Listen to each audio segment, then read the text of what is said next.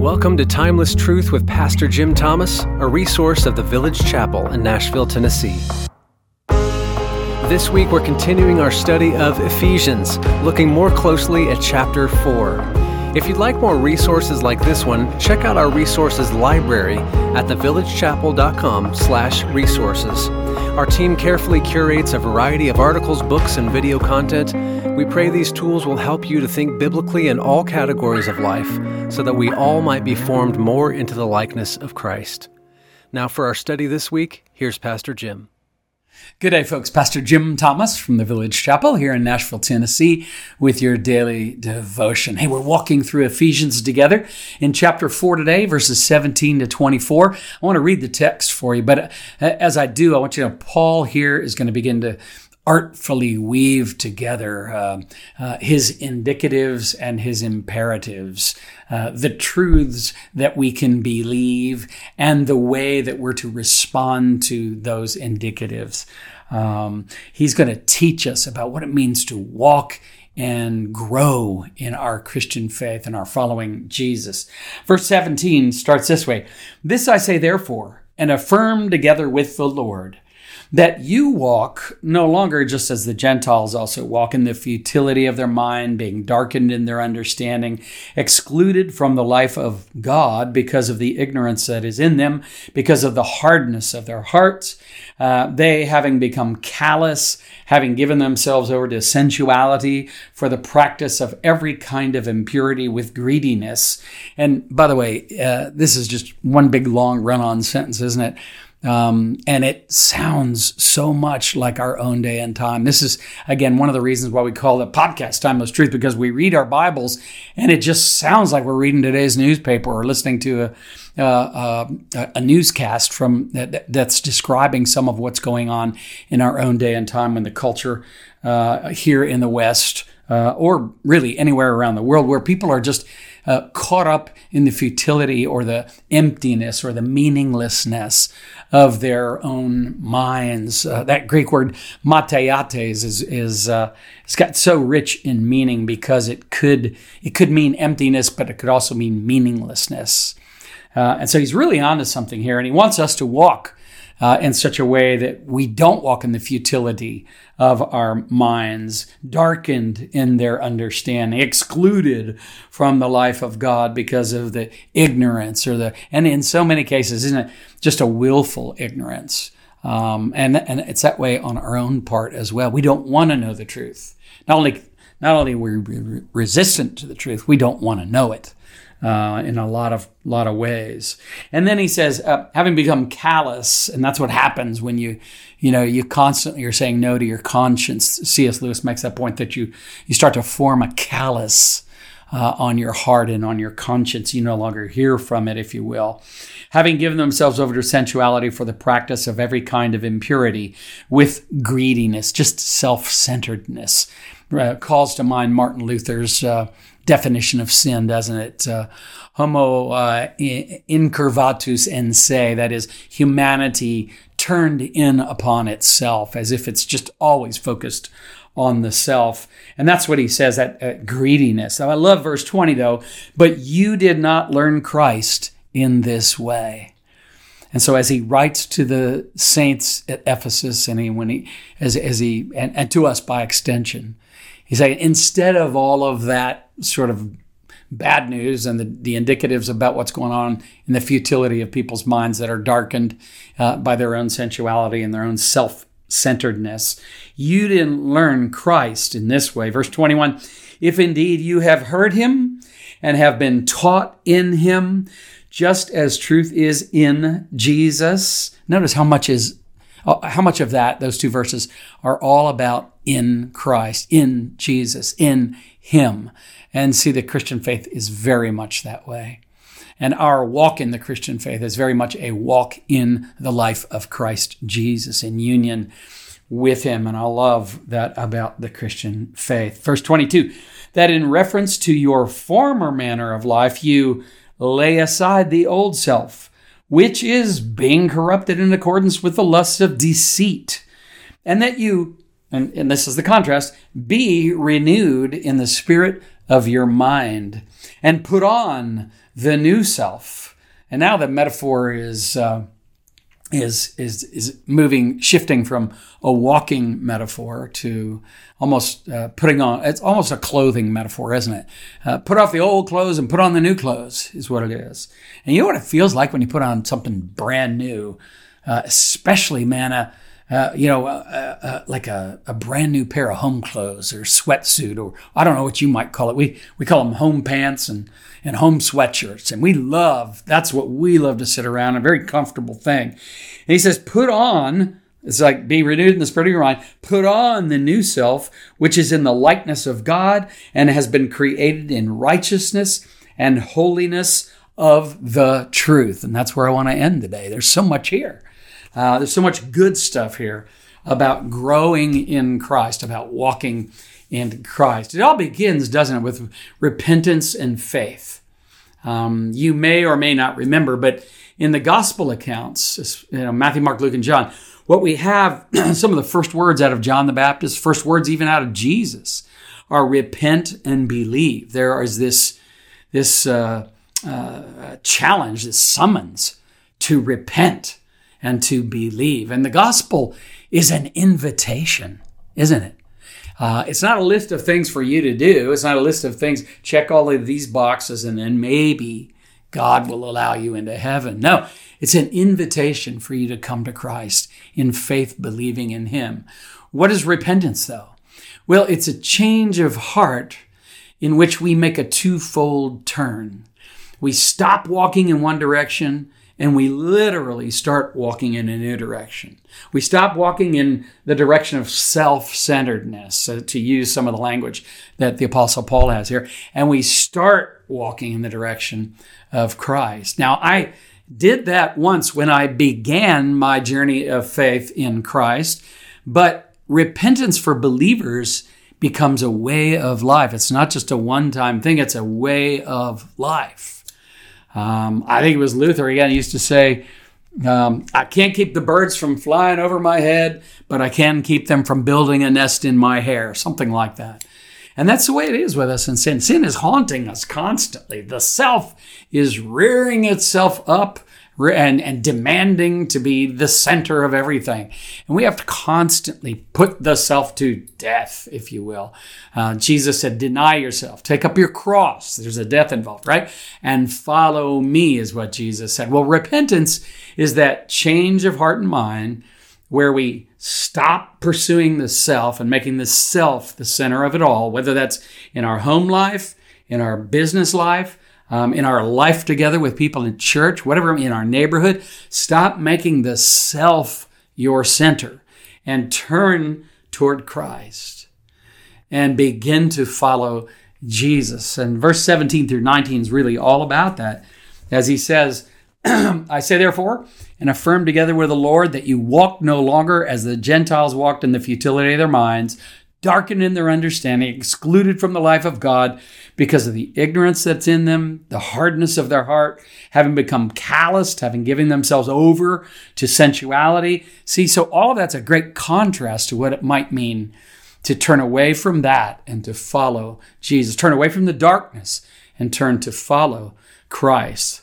Verse 20 and 21 really are kind of the key, aren't they?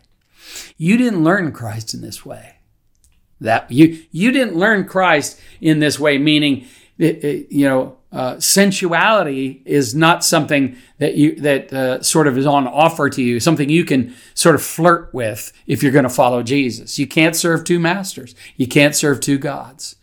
You learned Christ in a completely different way, and he said, if you've heard in if you've heard of him or heard him, and if you've been taught in him. And then he said, just as the truth is in Jesus. In other words, you really know. There, there, there are very few of us that need to be taught that this is right and this is wrong. We, we mostly understand and can tell the difference. The question is, do we want to do what is right and not do what is wrong? It's the will, the heart, the desires, all of that are what get disordered when our lives are all centered on sin and our sinfulness. So you didn't learn Christ in this way, Paul says. If you have heard him And if you've been taught in him, just as the truth is in Jesus. And then in verse 22, he makes that shift, doesn't he? From walking to sort of a, um, you might call it a, a, change of clothing, if you will. He starts to talk about laying aside the old self and putting on the new self. So you're actually involved. This is not just sort of a passive, oh, turn my heart light on and then I don't do any, I don't participate anymore. No, it's not that at all. He does indeed bring us to life. There's no question. He's already, we've already gone through that uh, earlier in Ephesians. And without him regenerating us, we wouldn't even want to pursue Christ or follow Christ. But indeed, he's done that. Now we become involved. We're engaged, if you will. And now the Apostle Paul is telling us what that looks like. And uh, in the next episode, we're actually going to see like a dozen imperatives. He gets really specific. Um, and, uh, you know, if you were ever curious about what is it, if it looks like something, what does it look like? Man, the next episode is rich. It's like a dozen of the things it looks like. But notice the contrast in verses 22 through 24 uh, between the old self and the new self. And I think this is really, really enlightening, really meaningful. Uh, in reference to your former manner of life, you lay aside the old self, which is being corrupted in accordance with the lusts of deceit. In other words, if you're lustful uh, uh, toward all of those things that will deceive you into thinking they will satisfy you, and they won't, um, that's the problem with our idols. They're constantly, not only do they leave us um, chronically dissatisfied and disappointed, but they're even self destructive.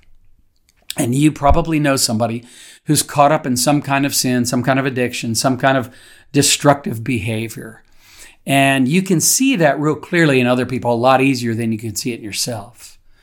But we flirt right on up against, right up close to it, don't we? It's, you know, the, the sort of trivial example I always, always use, an illustration is I keep driving around the uh, Krispy Kreme donut place, waiting for the hot donuts now light to go on so that I can get in there and get those hot donuts. And I, listen, if you like donuts, I, I love their hot donuts are really really great.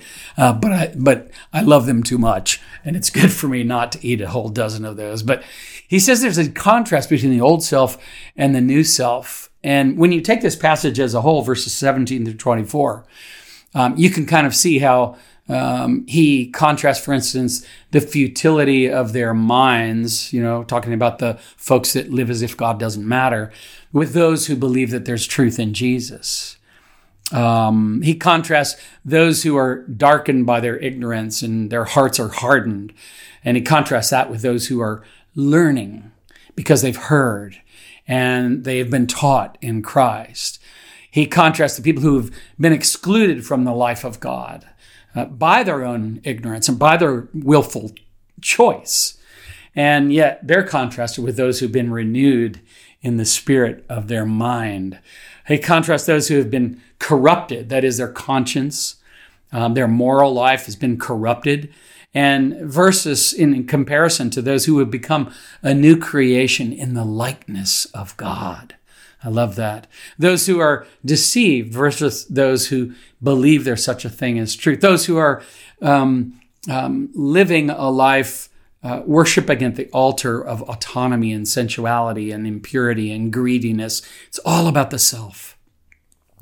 Versus those who have turned their lives over to Christ and His righteousness and His holiness uh, in the truth, as verse 24 says. Really, really beautiful. Uh, I love the way James K.A. Smith talks about some of this in his book, You Are What You Love. It's really a, a great book and one worth reading. He says, Jesus is a teacher who doesn't just inform our intellect, but forms our very loves. He isn't content to simply deposit new ideas into your mind. He is after nothing less than your wants, your loves, your longings. Uh, yeah, that's really great when you think about it. Um, part of what's wrong with the world at large and what's wrong with Jim, myself, what's wrong with you, what's wrong with all of us is a sort of disordered set of loves, a, a twisted or a, um, a distorted sense of, of what it is we are longing for. We don't really, often we don't know. We're, we're deceived, okay? And so the Lord comes along and brings us to life spiritually. And all of a sudden, our eyes are open and scales fall off, and we can start to see if we will just immerse ourselves in His Word and open our hearts to the work of the Holy Spirit.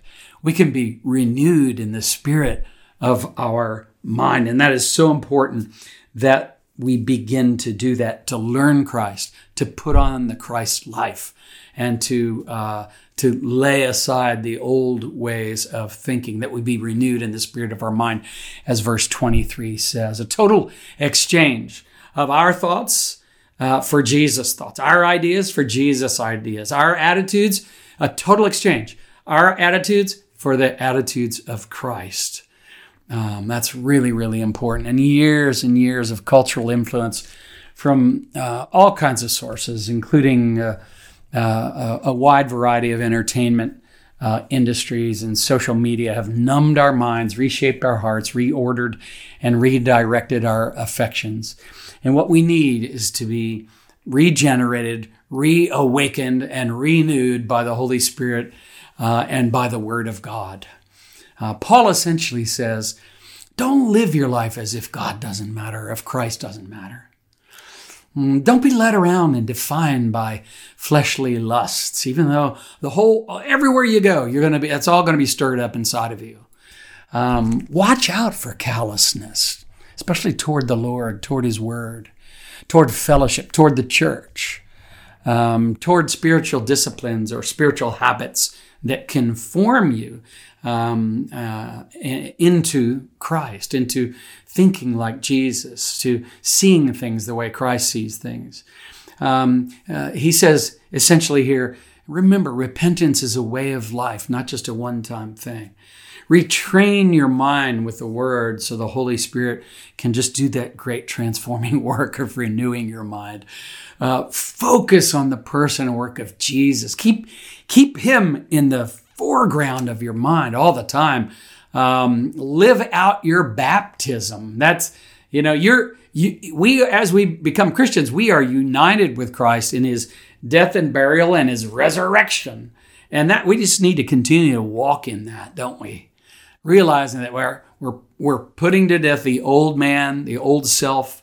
Um, as you know, Christ took my sins with him to the cross and he literally you know paid the price for them in full. And when he came up out of the grave he he gave he, he put an end to death itself and brought us the possibility of new life together with him forever. Oh yeah. So we can join him in his death burial and resurrection living in newness of life uh, with jesus putting on the christ life if you will. Are you making progress in your spiritual life uh, are you walking the walk that the Apostle Paul talked about? Are you put on the new self today? I hope you will, as we have studied this passage. I hope that will be encouragement to you to do that. C.S. Lewis in Mere Christianity, I'll close with this quote. He said, We all want progress, um, but progress means getting nearer to the place where you want to be. And see, that's why that, that quote from James K.A. Smith is so important too uh, isn't it? Because you are uh, you are what you love is, is essentially what he's saying there. Well, Lewis goes on and he says, uh, We all want progress. Progress means getting nearer to the place you want to be. If you've taken a wrong turning, then to go forward does not get you any nearer. If you are on the wrong road, progress means doing an about turn and walking back to the right road. And in that case, the person who turns back the soonest is the most progressive. so, if that's what progressive means, then I want to be progressive. Uh, I want to make progress in my walk with Christ. I want to grow in the Lord. And it, you know, for me, I, I've often have just summarized it in with three words: repent, believe, receive. Maybe four words. Repeat. so repent, that's Paul says, lay aside the old self. Believe, put on the new self. Uh, receive, uh, be renewed. uh, in the spirit of your mind. Be renewed in Christ, in the life of Christ. And then repeat. We'll be doing that each and every day. Let me pray and we'll get you started on your day. Lord, thank you for uh, this passage. Thank you for these vivid images of uh, uh, putting off the, laying aside the old self, putting on the new self, of, uh, of walking uh, and following you, Lord Jesus. Pray for each and every one of us, Lord. Did you give us a, a stirring up, an awakening, if you will, a reawakening? Uh, and renew our hunger for you. Help us, Lord, this day to practice your presence in each and every encounter with another person, at each and every crossroads we come to, any decision we have to make. Uh, Lord, I pray that we be mindful and watchful. Uh, that we uh, mindful of your presence, watchful, Lord, for uh, the wisdom, the insight that you might give to us uh, through the Holy Spirit and the reading of your word, and as we pray and seek your wisdom and your guidance. Pray all this in the name of Jesus. Amen and amen. God bless you. Have a great day. Thanks for listening to today's study. Take a moment to leave a review and share this episode with friends and family. You can stay connected by signing up for our newsletter or follow us on social media. At the Village Chapel, we believe God's Word is unique in its source, timeless in its truth, broad in its reach, and transforming in its power. For more resources or to support our ministry, visit our website, thevillagechapel.com.